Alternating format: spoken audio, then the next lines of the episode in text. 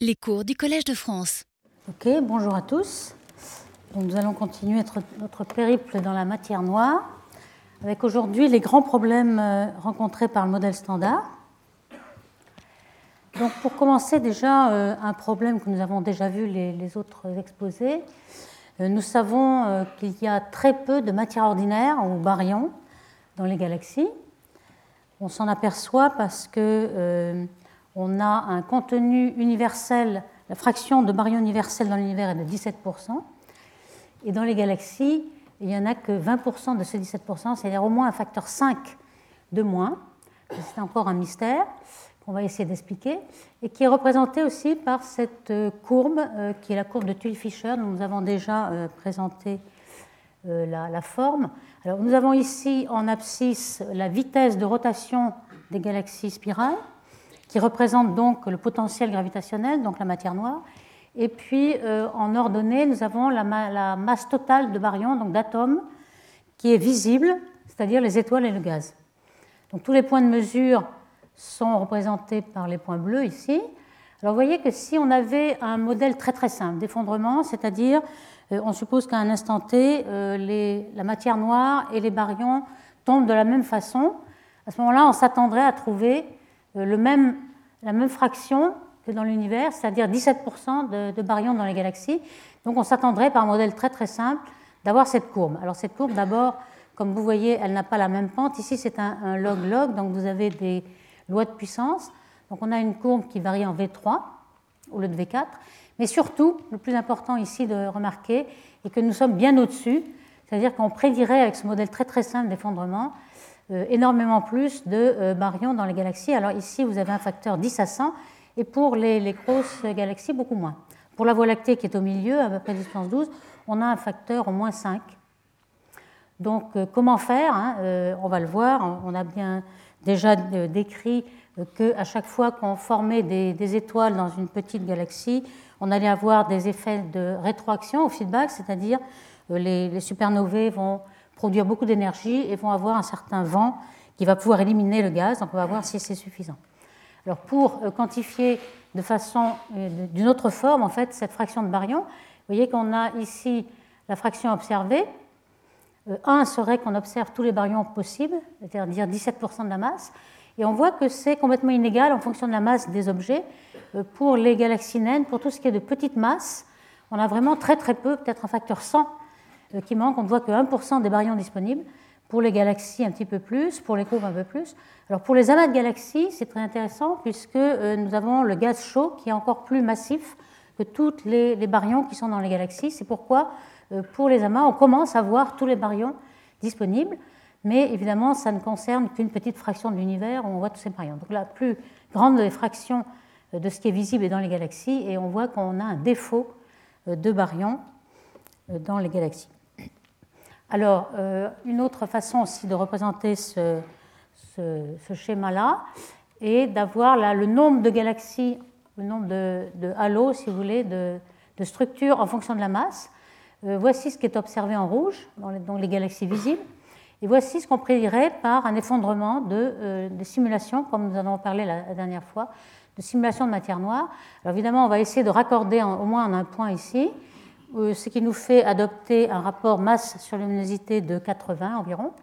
Et on voit que euh, à ce moment-là, on est obligé de supposer un rapport donc masse sur luminosité bien plus fort pour les petites galaxies et aussi pour les grosses. Alors si on ramène ce rapport ici, vous voyez que euh, pour les petites galaxies, on a en fait des, des galaxies qui sont presque noires avec un rapport masse sur luminosité très très grand. Et on a ce rapport 80 que l'on retrouve ici, qui représente en gros la Voie lactée. La Voie lactée est à peu près 1,2, 1,3 de 10 puissance 12 masse solaire pour euh, la masse totale, y compris la matière noire. Alors la matière visible dans la galaxie, c'est à peu près 4 10 puissance 12, 10, pardon, 10. Donc on a bien un rapport 30, euh, et un rapport 5 qui vient du, nombre de baryons manquants, et un rapport 6 qui est le rapport de matière noire sur baryons dans l'univers. Donc vous avez un rapport 30. Et puis on voit que pour les grosses galaxies, on a aussi ce problème.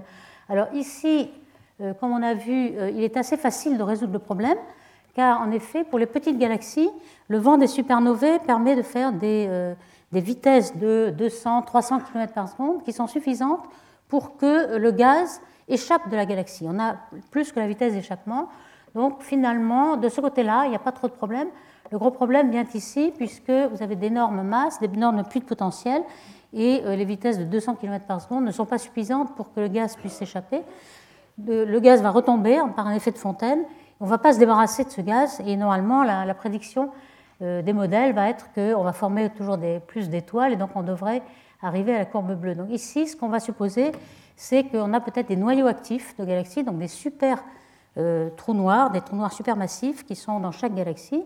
Et lorsque le trou noir accrète de la masse, il va euh, se produire des phénomènes assez énergétiques qui vont pouvoir accélérer le gaz à des vitesses de 1000 km par seconde, donc bien supérieures à la vitesse d'échappement. Alors on espère que euh, ces processus vont marcher, ce qui n'est pas encore acquis. voici un petit peu le résumé de ce que je viens de dire. Donc dans les petites masses, on va se référer à la formation d'étoiles qui, peut être continu, donc il va sans arrêt euh, éloigner le gaz qui euh, tend finalement à, réaccréter par les filaments cosmiques. Et puis, euh, aux grandes masses, on va voir si les noyaux actifs sont suffisants pour essayer de, se débarrasser de tout le gaz. Donc, je rappelle qu'il faut se débarrasser de 80% du gaz, même plus. Donc, la plupart du gaz va devoir sortir. Alors ça, on va supposer qu'on l'a résolu. Ce n'est pas encore un, un, trop gros problème. Donc ce que je vais euh, décrire un peu plus en détail aujourd'hui, ce sont les problèmes qui euh, sont encore résistants, c'est-à-dire qu'on euh, les a découverts il y a quelques dizaines d'années, mais on n'a toujours pas résolu. Du moins, vous trouverez dans la littérature certains qui tout est résolu, mais deux ans plus tard, il y en a encore. Donc les trois problèmes que je vais décrire ici sont le problème de l'accumulation de matière noire au centre des galaxies, prédit par les simulations numériques cosmologiques, donc en forme de, de queue, c'est-à-dire très piquée, euh, alors que l'on observe des plateaux de matière noire. Alors c'est représenté un peu par ce schéma-là. Vous avez ici une simulation numérique qui représente euh, par exemple le halo de la Voie lactée, quelque chose comme une galaxie de cette masse-là. Euh, on a une concentration énorme vers le centre et on a surtout pour les observations, on a des, tests qui sont très importants, ce sont les galaxies naines. Pourquoi? Parce que les galaxies naines, comme on a vu, elles sont complètement dominées par la matière noire. Et c'est vraiment un laboratoire où on peut euh, quantifier euh, la forme de la matière noire. Et on a vraiment un cœur qui est de 1 à 2 kg par. Donc on va décrire un petit peu plus en détail ce problème et comment on peut le résoudre. Euh, il y a un deuxième problème qui est le faible moment angulaire des galaxies. Lorsqu'on essaie dans une simulation cosmologique de former des galaxies à disques, tout le moment angulaire, c'est-à-dire la rotation des disques, va être euh, transféré, échangé avec la matière noire, et on se retrouve avec des tout petits disques qui tournent relativement vite, mais qui sont très concentrés et qui sont dix fois trop petits par rapport à ceux qui sont observés. Et puis, comme on l'a déjà dit la dernière fois dans les simulations numériques, on forme, plus on a de résolution, plus on forme des petits halos, jusqu'à 300 000 halos dans une simulation de la Voie lactée, euh, qui ne sont pas observés. Alors évidemment, est-ce que ça peut être résolu en disant que tous ces halos noirs autour de la Voie lactée sont complètement noirs ou est-ce qu'on ne peut pas s'empêcher de former quand même quelques étoiles? On va, détailler ceci. Alors pour les profils de densité, donc je vais faire un petit peu d'historique.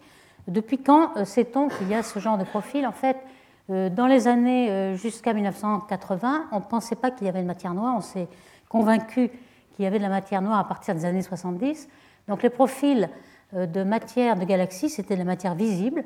En fait, on avait ce genre de profil pour une galaxie à disque, c'est un profil exponentiel. Vous voyez la courbe noire, ici c'est un, euh, graphe euh, en linéaire, donc on a une exponentielle. Et puis les galaxies elliptiques, qui sont des sphéroïdes et qui sont réputées être la fusion entre deux galaxies disques, sont beaucoup plus concentrées. Vous voyez qu'on a sans doute échangé beaucoup de moments angulaires. On a un pic au centre et euh, beaucoup moins au milieu.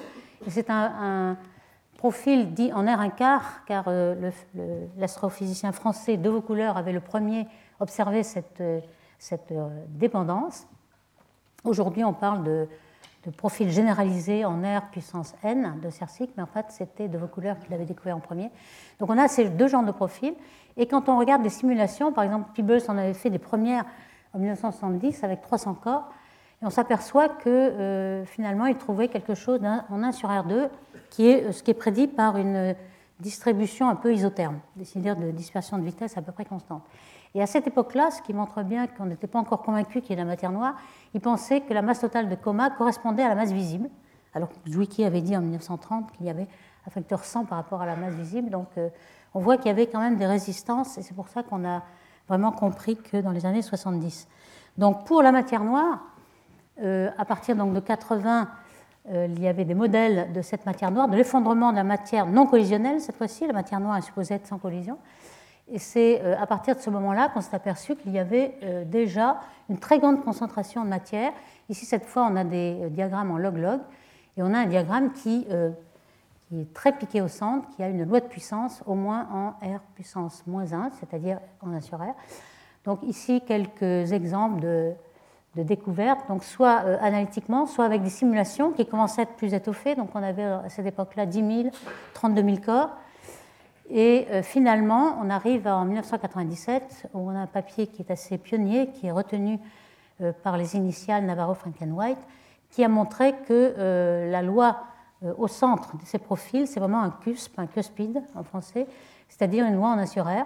Et puis, lorsqu'on est très loin, donc la R est très grande devant le petit caractéristique RS, on a un profil en R-3. Donc après 2000, énormément de littérature, je n'ai pas, pas tout mis, mais enfin il y a énormément. Donc euh, ces profils, comme on l'a déjà souligné aussi, sont indépendants d'échelle. C'est-à-dire que lorsque vous avez une simulation qui se focalise sur une galaxie comme la Voie lactée, hein, Aquila c'est une simulation qui a uniquement la Voie lactée comme, comme centre, par exemple 10 puissance 12 masse solaire, et vous avez quelque chose qui ressemble comme deux gouttes d'eau à la simulation d'un amas de galaxies qui est l'amas de Phoenix ici avec 10 puissance 15, c'est-à-dire 1000 fois plus de masse. On a quelque chose qui se ressemble et qui est dû sans doute au fait que la gravité est une loi indépendante d'échelle et que lorsqu'on simule des objets qui n'ont aucune longueur caractéristique, puisque dans la collision, il n'y a pas de collision, euh, donc les particules euh, ne, donnent pas une signature quelconque. Donc vous avez exactement la même chose, donc les profils euh, sont identiques, enfin identiques avec plus de densité évidemment.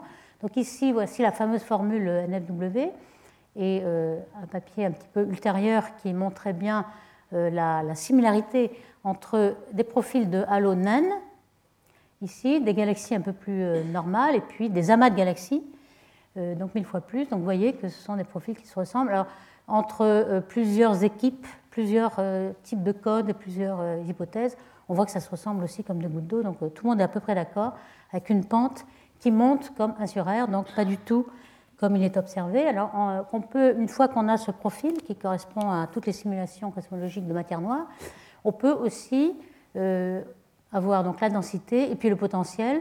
S'il est à symétrie sphérique, c'est assez facile. Et on voit que la courbe de rotation prédite a cette forme-là.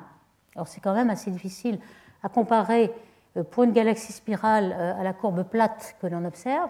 Et c'est ce qui a fait dire aux observateurs qu'il devait y avoir un complot, du moins une conspiration entre la matière visible et la matière noire, puisque la matière visible va nous faire une courbe à peu près comme ça va tomber et que finalement on va avoir la même valeur plate entre les baryons et la matière noire. Donc la conspiration, c'est la rotation plate alors que chaque composant nous donne une petite montagne. Donc ce problème-là, euh, c'est celui-ci, hein, euh, je répète ici, mais pour bien être clair, on observe un cœur dans les galaxies naines qui est à peu près, alors ici c'est sans, dimension, mais euh, quand on le donne en quantité physique, c'est de 1 kg par sec au minimum, et peut-être plus grand, jusqu'à 10 kg par sec pour des galaxies selon leur masse. Donc 1 à 10 kg par sec, c'est ça qu'il nous faut expliquer. Pourquoi on observe ceci et non pas ceci? Est-ce que euh, le feedback des supernovae pourrait faire euh, changer la, matière noire?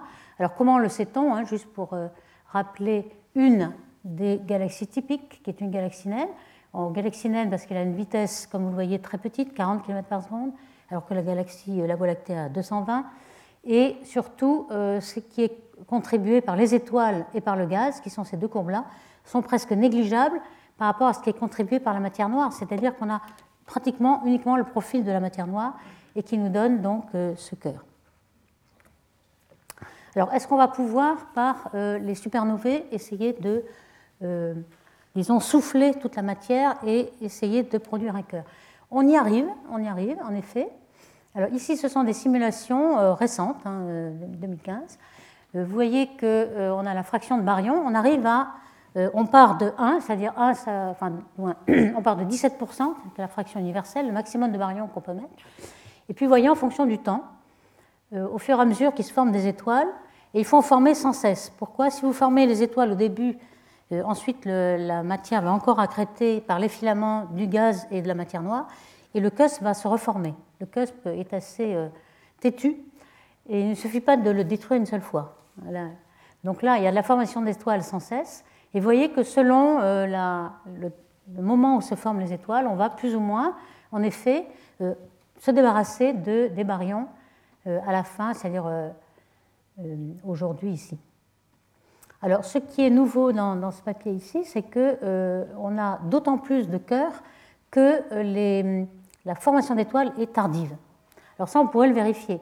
Alors malheureusement, dans les étoiles naines que qu'on a observées, on peut euh, regarder l'âge des étoiles, elles sont relativement vieilles. C'est-à-dire que la plupart des étoiles ont été formées très tôt dans l'univers. Donc ça n'arrange pas nos affaires ici.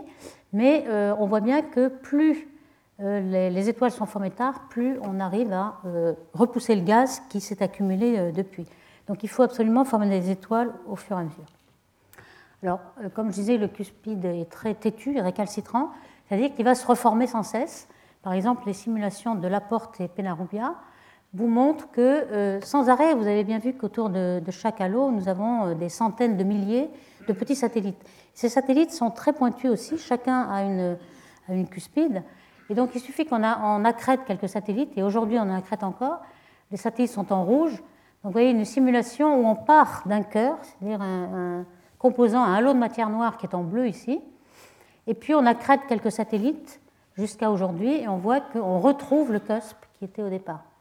Donc euh, il ne suffit pas de se débarrasser d'un cusp à un moment donné par une flambée de formation d'étoiles, un starburst. Il faut surtout en former tout le temps, de manière à ce que tous les satellites qui retombent et qui reforment le cusp puissent être euh, redémolis. Donc c'est un problème euh, relativement sérieux et qui revient. D'où l'idée de chercher autre chose pour, euh, pour, essayer de résoudre le problème. Alors par exemple, on peut supposer que les particules de matière noire dont on ne connaît rien pourraient avoir une section efficace d'interaction, des collisions, élastiques même, non sans dissipation, mais élastiques. Donc si vous supposez qu'au centre de la Voie lactée, de n'importe quel halo noir, euh, il y a euh, des, les particules qui rentrent en collision. Alors évidemment, elles ne dissipent pas d'énergie, mais elles échangent euh, leur énergie. L'énergie est conservée, mais il va y avoir un mélange de particules. Donc au lieu d'un pic, vous allez lisser tout cela en un cœur, et en effet, on y arrive. Voici des, des résultats formés avec des particules qui sont en interaction.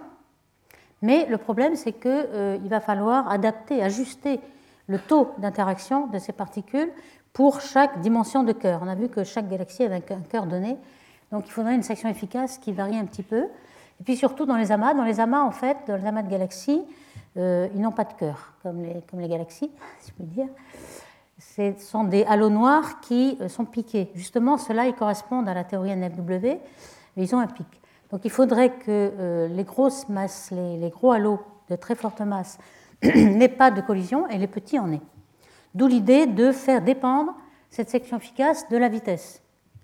On ne va pas le faire dépendre de la masse parce que c'est un, petit peu trop. Euh, les, particules ne savent pas dans quelle masse elles sont. Par contre, elles le savent euh, puisque plus vous avez un potentiel massif et profond, plus la dissipation de vitesse est grande. Donc les particules qui ont une certaine vitesse. Donc si la, section efficace dépend de la vitesse en moins alpha, ça veut dire que plus vous avez un halo euh, massif, plus les vitesses seront grandes et plus la section efficace sera petite. Donc il n'y aura presque pas d'effet de collision. Donc on va focaliser notre effet de collision sur les galaxies naines, justement là où on en a besoin, puisqu'il nous faut un cœur dans les galaxies naines.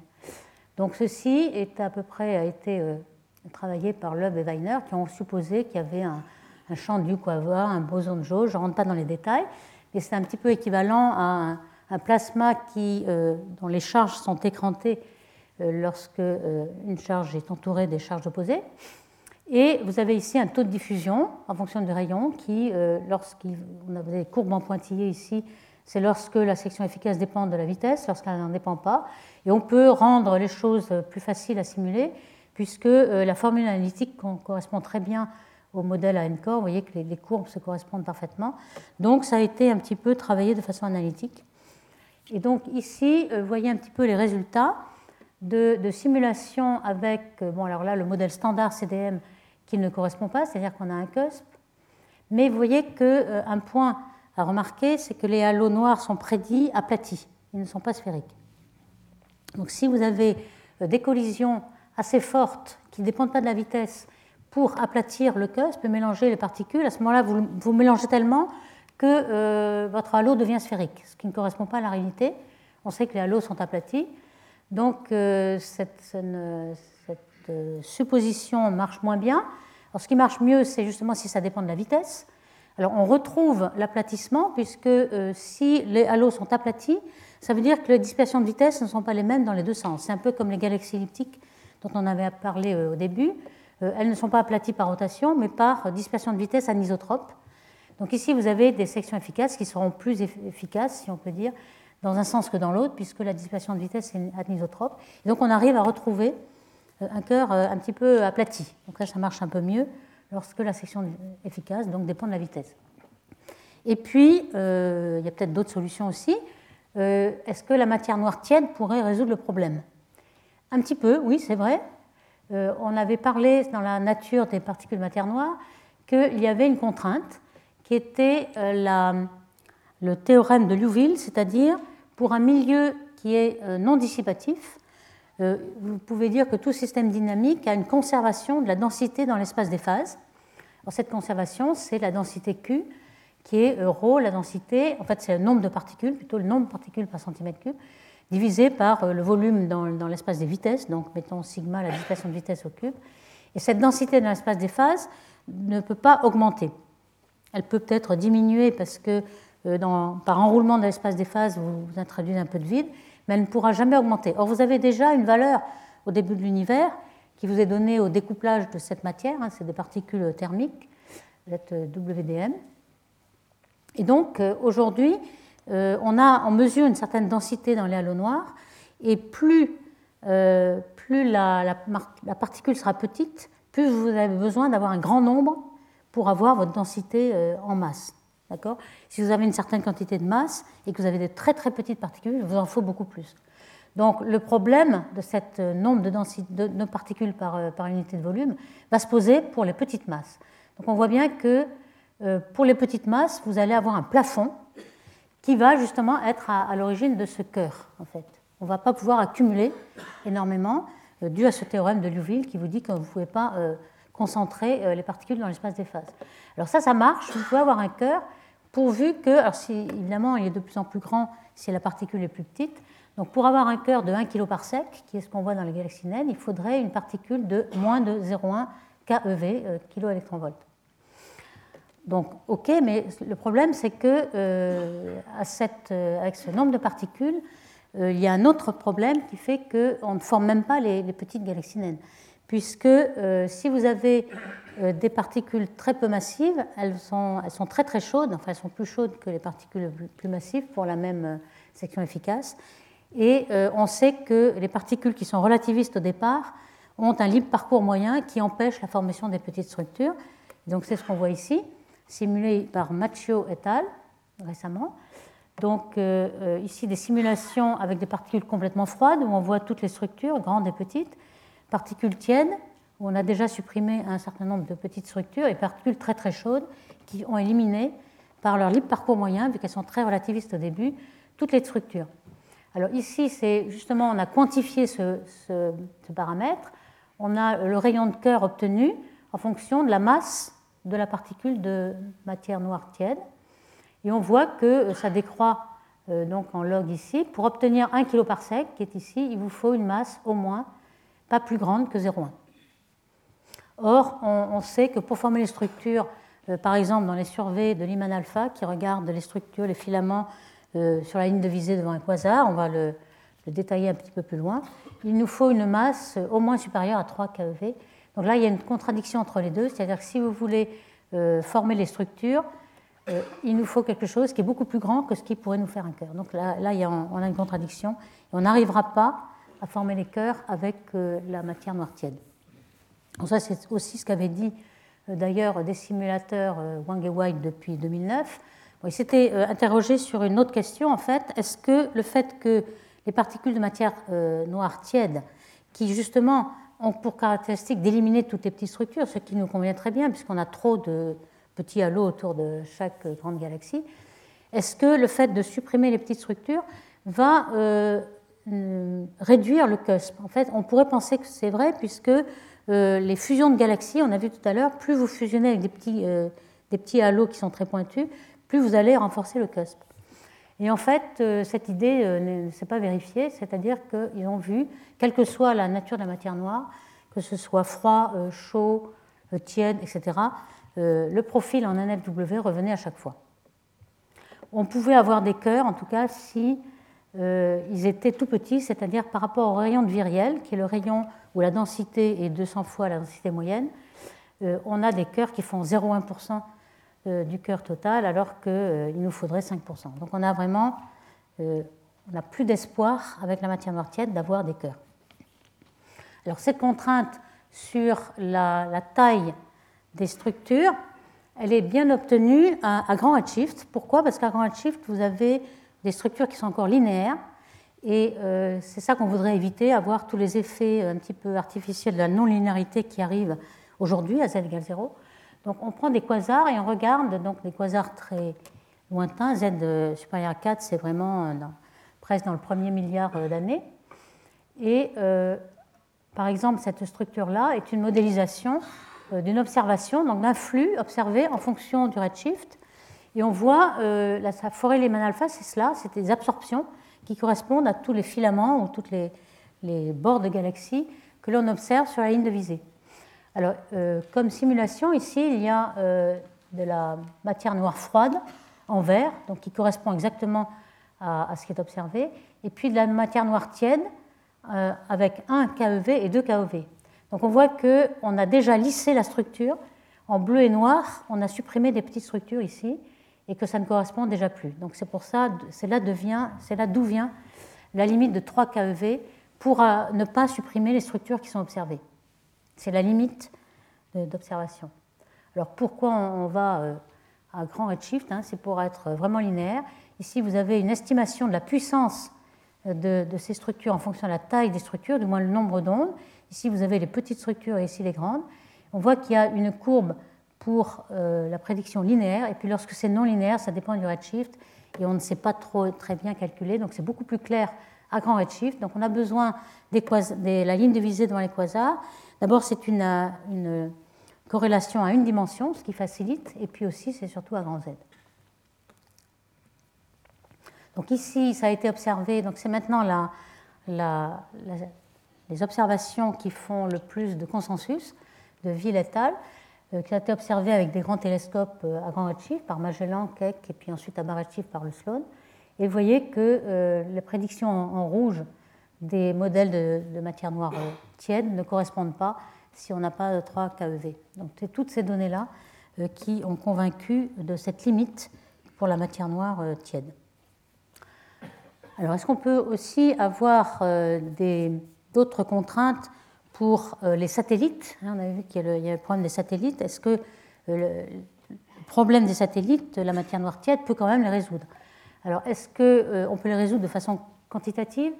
Il y, a, quand même des petits problèmes, hein, parce que c'est vrai que si on a, alors ici on a pris, c'est des Kennedy et qui ont fait des simulations de matière noire tiède, à 20 keV de masse et à 2 keV de masse. Donc ici on a quelque chose qui supprime pas, énormément de petites structures, et ici on en supprime beaucoup. Donc ça dépend aussi de la masse de la Voie lactée. Hein, si vous supposez une masse 1,4 puissance 12 pour le halo de la Voie lactée, c'est-à-dire en vert, c'est ce qui est normalement admis, donc on voit qu'on euh, on a trop de satellites, mais par exemple 2 KEV, ça marcherait, pour une Voie lactée qui serait beaucoup plus massive. Ici, on voit que euh, en fait, ce qu'on voit dans ces deux diagrammes, c'est que vous arrivez toujours à trouver un accord pour une certaine distance ou une luminosité des satellites, mais euh, vous n'avez pas un accord pour n'importe quelle combinaison, à la fois de masse de la Voie lactée et puis de masse de la particule neutre. Euh, il y a un problème aussi de distribution en masse de satellites. Donc c'est un problème complexe. Ici, il y a énormément de paramètres, je ne vais pas tous les détailler, mais euh, vous voyez les zones exclues euh, en fonction de la masse du halo. Donc si la masse de la Voie lactée, qui normalement est supposée être 1,2 puissance 12, ça c'est la voie admise, donc si elle est plus petite que celle-là, et que la, masse de la, particule neutre est 3,3 keV, vous voyez qu'on est complètement euh, exclu. Donc on ne peut pas se permettre d'avoir une masse de la Voie lactée plus petite, ce qui aurait aussi aidé au nombre de satellites, puisque plus vous avez une masse petite, plus vous prédisez moins de satellites. Alors, dans, ce genre de, simulation, il y a eu pas mal de débats. Euh, pourquoi? Parce que euh, certaines simulations avaient énormément de structures, même avec des particules de matière euh, noire tiède, simplement artificiellement. Donc, il a fallu d'abord corriger tous ces effets. Vous voyez que si on ne prend pas trop de précautions, on va faire des, des, fragmentations en dessous de sa résolution, c'est complètement pas physique. Donc, il faut avoir la résolution adéquate pour euh, arriver à comprendre euh, si la fragmentation est artificielle ou non. Donc je ne rentre pas dans les détails, mais ça, ça a pris un certain temps. Et je pense qu'aujourd'hui, on a un petit peu mieux compris euh, pourquoi certains codes commençaient à faire trop de petites structures. Alors, je passe au problème maintenant du moment angulaire. Alors, ce, problème-là, le moment angulaire, qu'est-ce que c'est? C'est le produit vectoriel, hein, mais de la, du rayon et de la vitesse. Et ça, en gros, ça vous donne euh, la, rotation pour une galaxie disque. C'est un vecteur qui est perpendiculaire au disque et qui vous donne la quantité de rotation qu'il y a dans le disque. C'est une quantité qui vectoriellement est toujours conservée. Alors dans l'univers, l'univers ne tourne pas en, moyenne, hein, mais euh, lorsque vous créez les structures, vous créez autant de galaxies qui tournent dans un sens et dans l'autre. Et évidemment, euh, chaque galaxie aura son sens préféré. On va voir comment ça se forme. Et lorsque vous allez fusionner des galaxies, il est possible que vous allez perdre votre moment angulaire. Donc c'est là tout le jeu. On va voir si le modèle hiérarchique qui est basé sur la fusion de galaxies va conserver son moment angulaire. Alors les observations d'abord, voici le moment angulaire J en fonction de la vitesse de rotation, donc aussi la masse de la galaxie. Et voici les, données sont ici, c'est les petits points. Euh, la courbe en vert, c'est euh, ce qui serait prédit si vous avez un modèle très très simple où on euh, suppose qu'on a formé les, structures avec un certain moment angulaire et qu'on n'en perdait jamais. Donc euh, évidemment, si on perd rien, on est toujours au-dessus des données, donc ça veut dire qu'on en a perdu un petit peu. Par contre, dans les simulations, on en a perdu énormément, un facteur plus que 10. Vous voyez qu'on est dans les simulations, c'est tout ça, selon le type de simulation que je ne détaille pas, mais les simulations CDM, c'est en rouge, on a perdu énormément de moments angulaires, d'où le fait que les disques que l'on forme sont tout petits. C'est un problème qui a été euh, repéré en 2000 et on s'est bien euh, convaincu depuis que ce n'était pas un modèle artificiel, c'est-à-dire que le moment angulaire n'était pas perdu de façon artificielle dans les codes numériques. Euh, tout le monde est convaincu maintenant que ce n'est pas le cas. Donc c'est vraiment un problème physique. Alors comment on acquiert le moment angulaire déjà hein, Pourquoi les galaxies tournent? Eh bien, on pense à c'est quelque chose qui a été calculé analytiquement depuis très longtemps. Ici, par exemple, Fall Statue 80 ou Peebles. Euh, c'est lorsque euh, les galaxies se découpent, enfin les structures, hein, tous les halos noirs, se découpent de l'expansion, lorsqu'ils sont au point de retournement, lorsqu'ils se découpent et qu'ils vont s'effondrer, ils vont avoir une surdensité telle qu'ils vont s'effondrer. À ce moment-là, il y a des couples qui s'exercent entre des structures voisines, ce qui fait que l'un va tourner d'un sens et l'autre dans l'autre. Et ensuite, ils vont s'effondrer chacun de leur côté et avoir chacun un moment opposé. Donc, euh, ce qui ne viole pas le fait qu'il n'y a aucune rotation en général, en moyenne, dans l'univers, bien sûr. Mais vous avez euh, des galaxies qui tournent dans un sens et des galaxies dans l'autre. Et puis, ça s'éloigne. Alors, on peut prédire, hein, je l'ai vu, que cette quantité sans dimension, là, euh, c'est seulement J, et puis vous, oubliez tout ça, tout c'est normalisé à la masse, etc., pour avoir une quantité sans dimension. Et donc, on prédit que c'est 0,05. Alors ça, c'est à la fois matière noire et baryon, qui sont au début euh, complètement euh, homogènes et non corrélés au départ. Alors on peut avoir euh, le petit modèle simple que je montrais sur la courbe en vert. il vient de ce fait, de ces suppositions très simples. par exemple, un modèle semi-analytique où on pense que les baryons ont d'abord au départ le même quantité de mouvement, enfin un moment angulaire, et qu'on le conserve complètement. Car chacun part de son côté, il n'y a pas de fusion de galaxies qui pourrait avoir un avec un J up et un J down, et ça ferait zéro.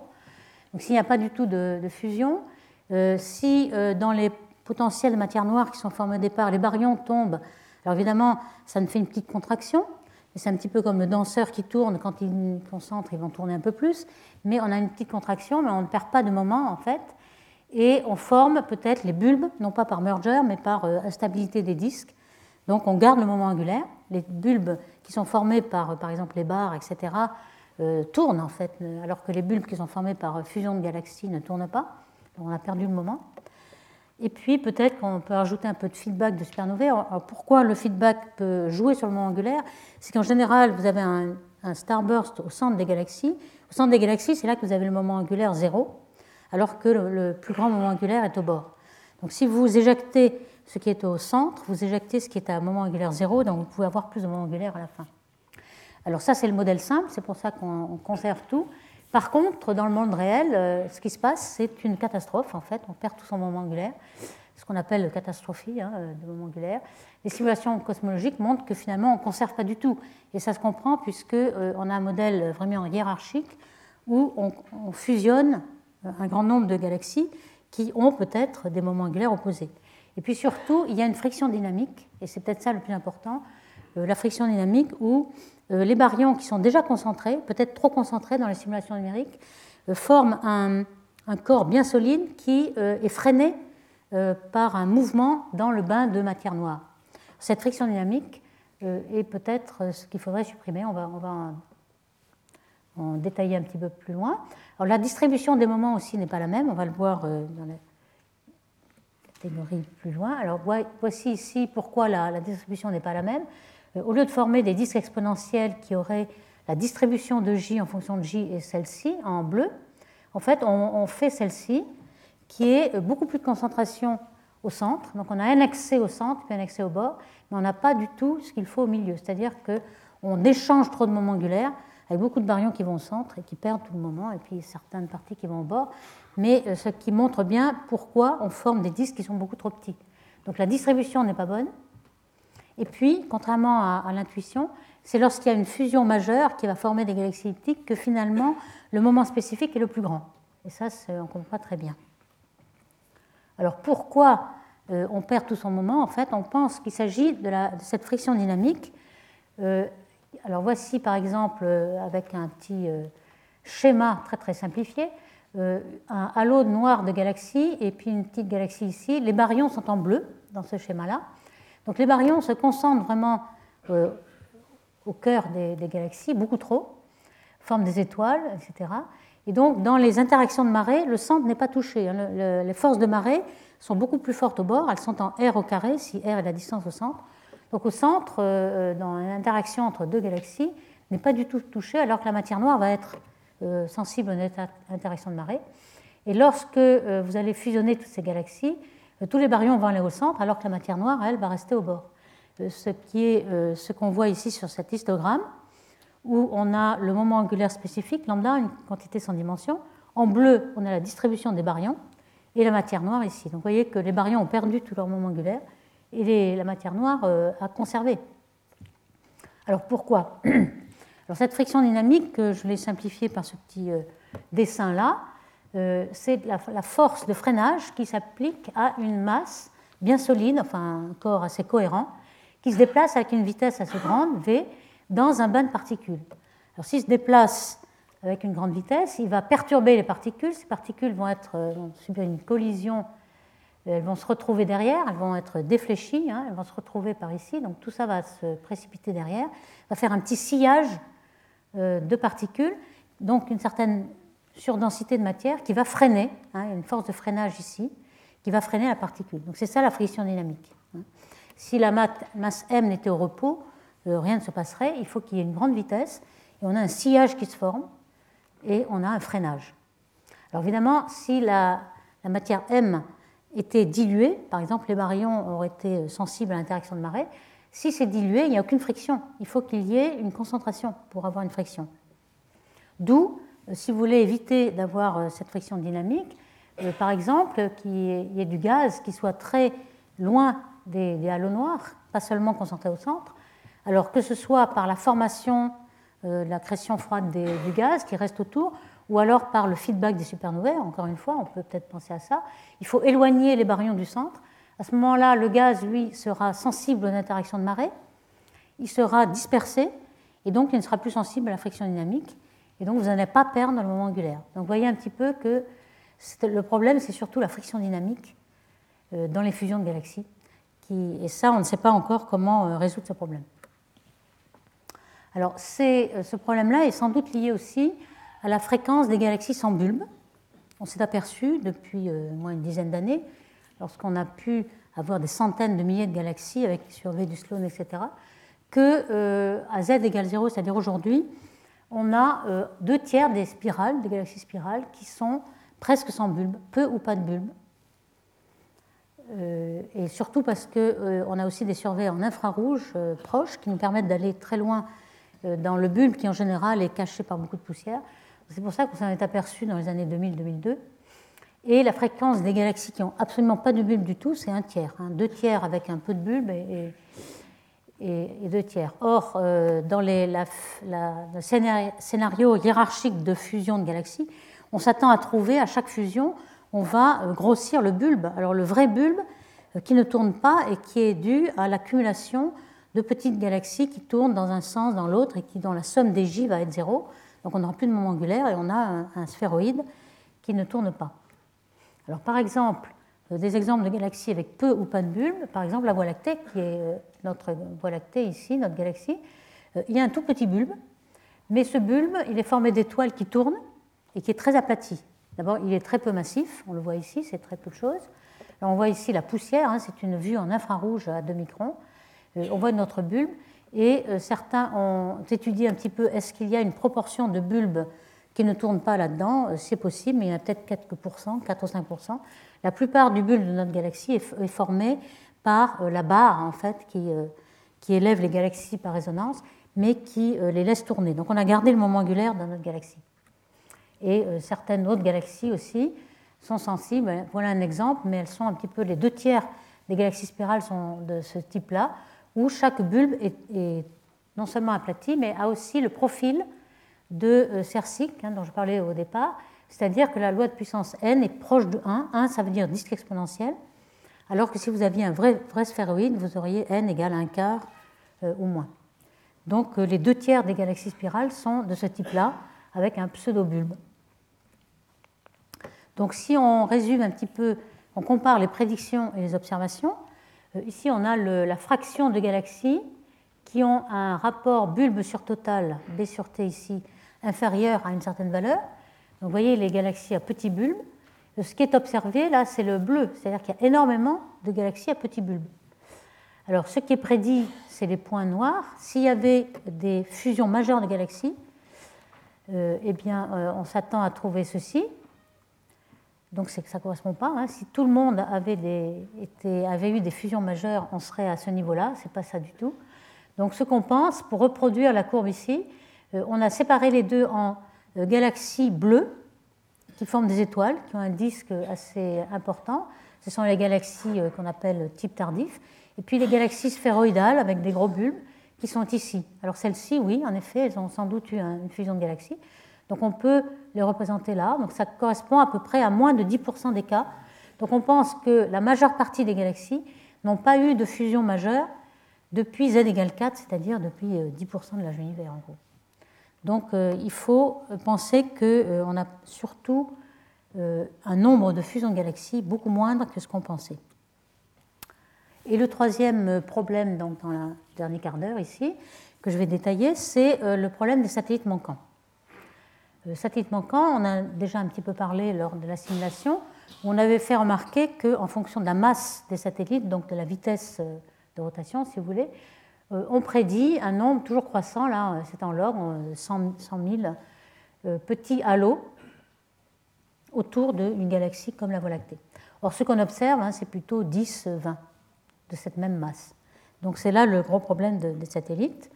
Et euh, par contre, il y a aussi un autre problème, c'est qu'on voit des satellites, ils ne sont pas tous noirs. On pourrait dire, bon, bah, donc, tous les satellites sont noirs, mais les petites galaxies qu'on observe ne correspondent pas non plus à ce qui est prévu. Alors voici une petite galaxie naine du genre de galaxies qu'on a découvert euh, récemment, euh, qui sont très très faibles à voir, donc très peu de masse, qu'on appelle le naine sphéroïdal, mais euh, qui ont quand même beaucoup plus de masse que ce qui est prévu par, quand on fait une correspondance entre simulation cosmologique avec des tas de petits halos noirs et puis observation. Il faudrait qu'elle soit sur cette courbe-là, c'est-à-dire qu'elle soit beaucoup plus noire que prévu. Là, elles sont 10 fois ou 100 fois plus, brillantes, en fait, même, même si elles sont très peu brillantes. On les voit trop. Hein, c'est un petit peu ce problème qui est ici.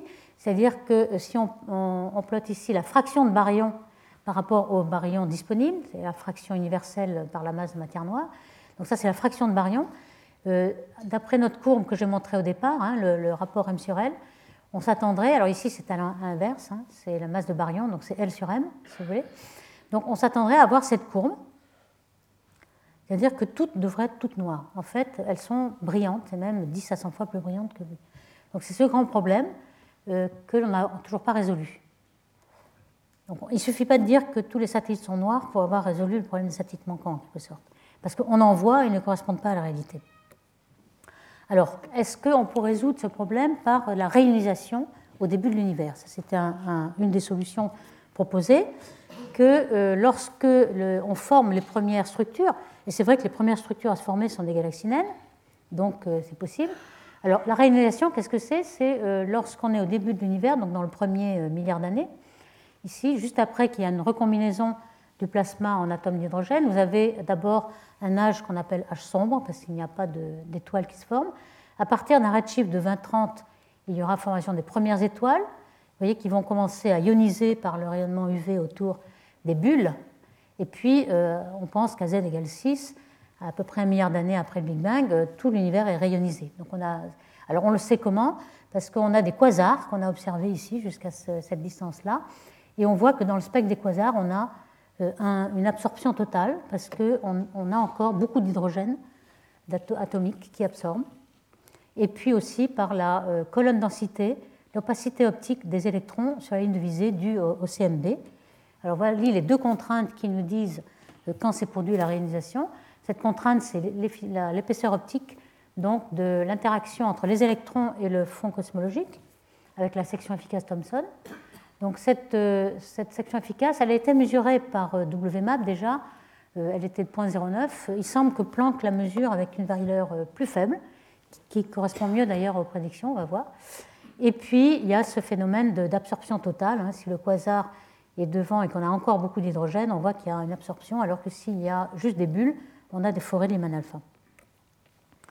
Donc pourquoi ça va peut-être résoudre notre problème? C'est que si on, est en train de former, alors les premières naines qui seront formées, euh, tout sera neutre, donc on va pouvoir former quand même des toutes petites euh, masses, hein, des puissances 8 en halo, en naines, mais ensuite, très vite, il va y avoir beaucoup de flux UV qui vont photoioniser le gaz, et dans les petites galaxies, ils vont être empêchés de former des étoiles. Donc peut-être on peut imaginer qu'une grande fraction de masse va être supprimée et donc va être noir aujourd'hui et va nous expliquer euh, les satellites manquants en disant qu'ils euh, ne vont pas se former.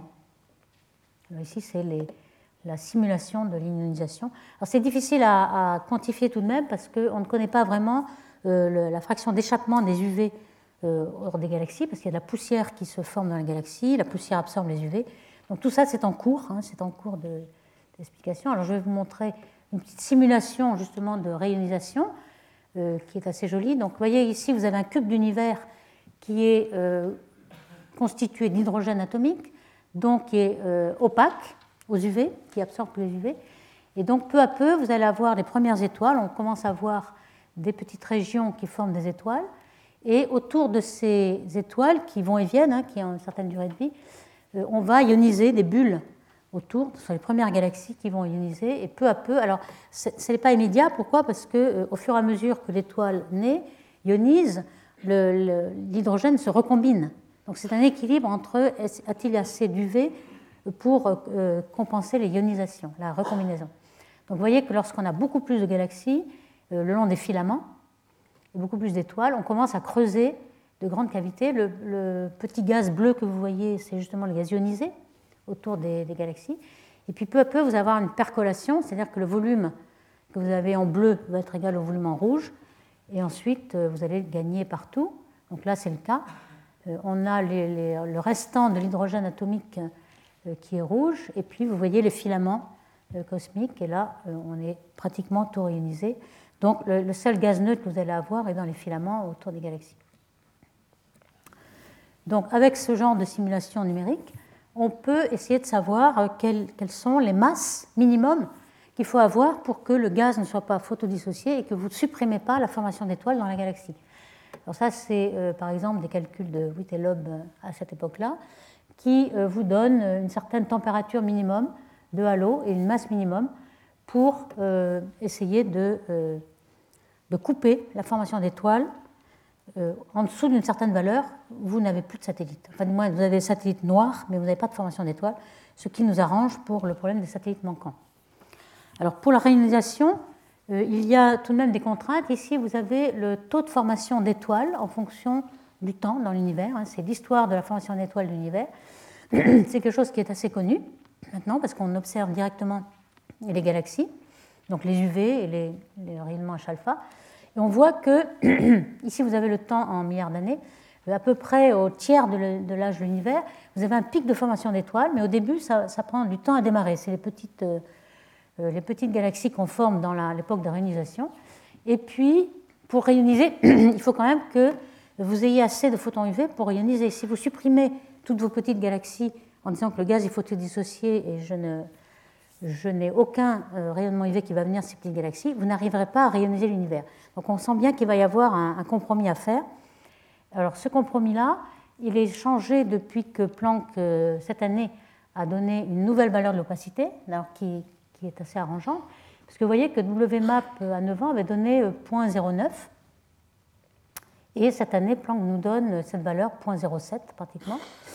Donc ça marche beaucoup mieux. C'est-à-dire que en rouge, vous avez la valeur qui correspond à Planck.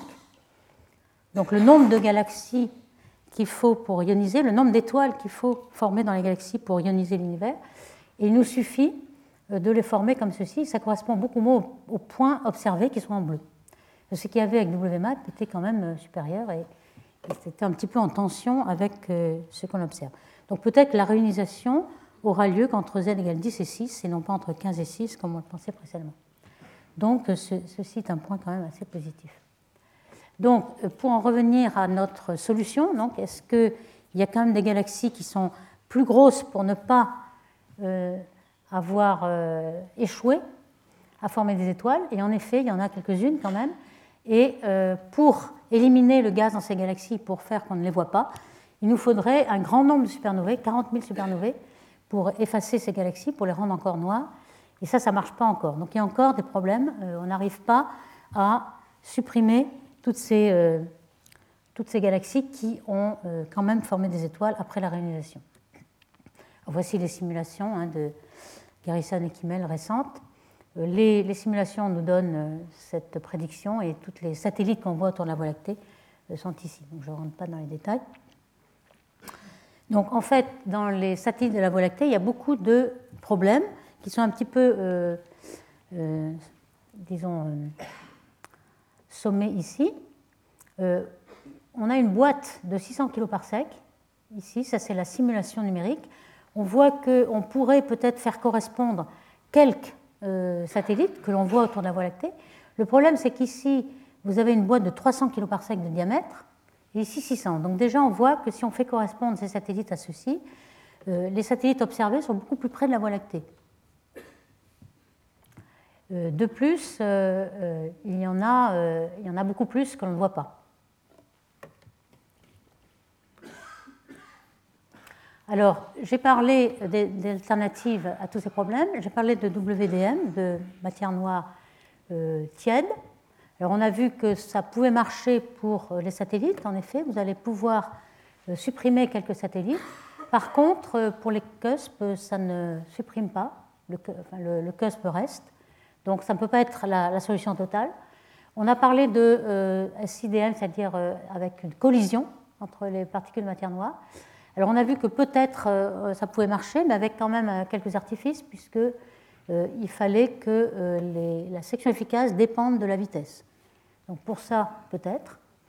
Alors il y en a que je n'ai pas dit, hein, je ne vais pas tout, tout décrire, mais vous avez plusieurs autres, et j'en fais une liste ici. Euh, ici, FDM, ça veut dire fuzzy, c'est des particules ultra légères qui ont quand même euh, un caractère froid, c'est-à-dire qu'elles ne sont pas thermiques, donc un caractère de matière noire froide, et qui pourraient détruire les petites échelles. Il y a aussi une idée qui, paraît assez attractive, des particules de matière noire qui s'auto-annihilent. Alors évidemment, on a vu que ça n'annihilait plus en moyenne, la densité de l'univers est trop faible, mais lorsque vous avez un cusp, étant donné que euh, le taux d'annihilation sera un n au carré, vous pourrez annihiler les particules.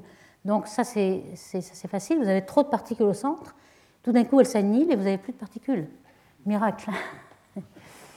Donc, euh, et puis en plus, euh, l'énergie qui serait déployée dans cette annihilation pourrait repousser les couches suivantes, et donc vous pourrez peut-être former des cœurs. Donc ça c'est à rechercher. pour indiquer, c'est pareil, elles s'annihilent automatiquement. Et puis, j'en finirai un petit peu avec ceci. Vous pouvez aussi faire des, panachages, hein, ce n'est pas interdit.